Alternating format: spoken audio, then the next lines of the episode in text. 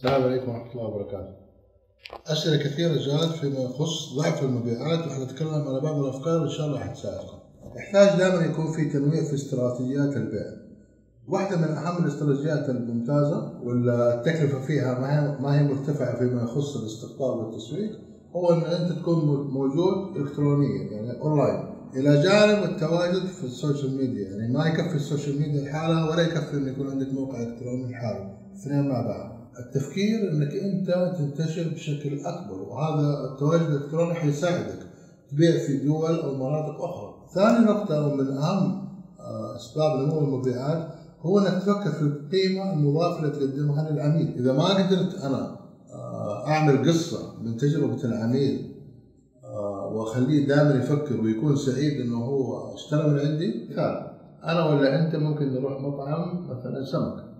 أيام أكثر المطاعم هذه. الان هل كل المطاعم زي بعض؟ أكيد المهم عندنا إنه والله الأكل يكون سعره مناسب وطهيه كويس ومكان نظيف يعني ترتاح فيه. هنا اللي ممكن يفرق عن مطعم ألف عن مطعم باء إنه والله ممكن أضاف أجواء معينة لطبيعه الجلسة للديكور، الديكور ممكن يحكي قصة.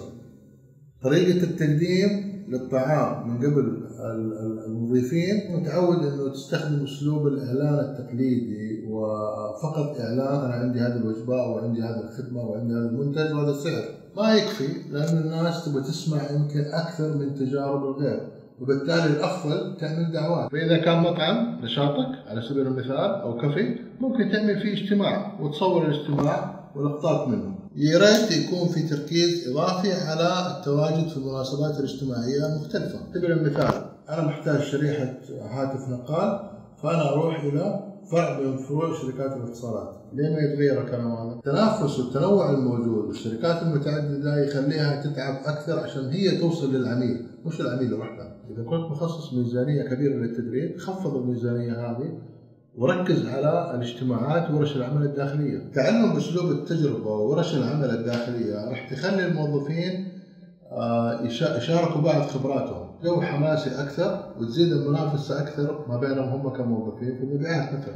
في قنوات متعددة بتعمل فيها تسويق وأيضا مبيعات. ركز اللي بتجيب لك عائد أكبر وعدد عمليات أكثر.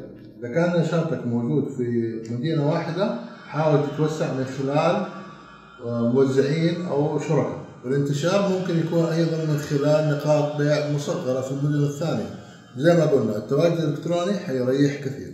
هي إنه تعيد مراجعة لجدول الحوافز والعمولات اللي تقدمها للموظفين. يمكن يحتاج تطوير.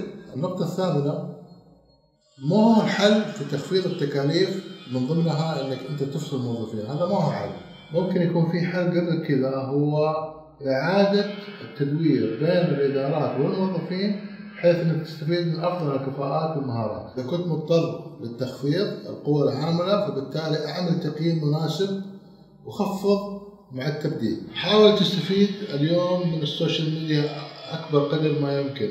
ممكن كثير ناس تشتغل لما تعمل برنامج تسويق بالعمولة لأي شخص فقط موجود في ال social media واشترك معك حتستفيد وإذا حابين اي استشاره طبعا أكيد ما حتكون ببلاش راسلونا. شكرا.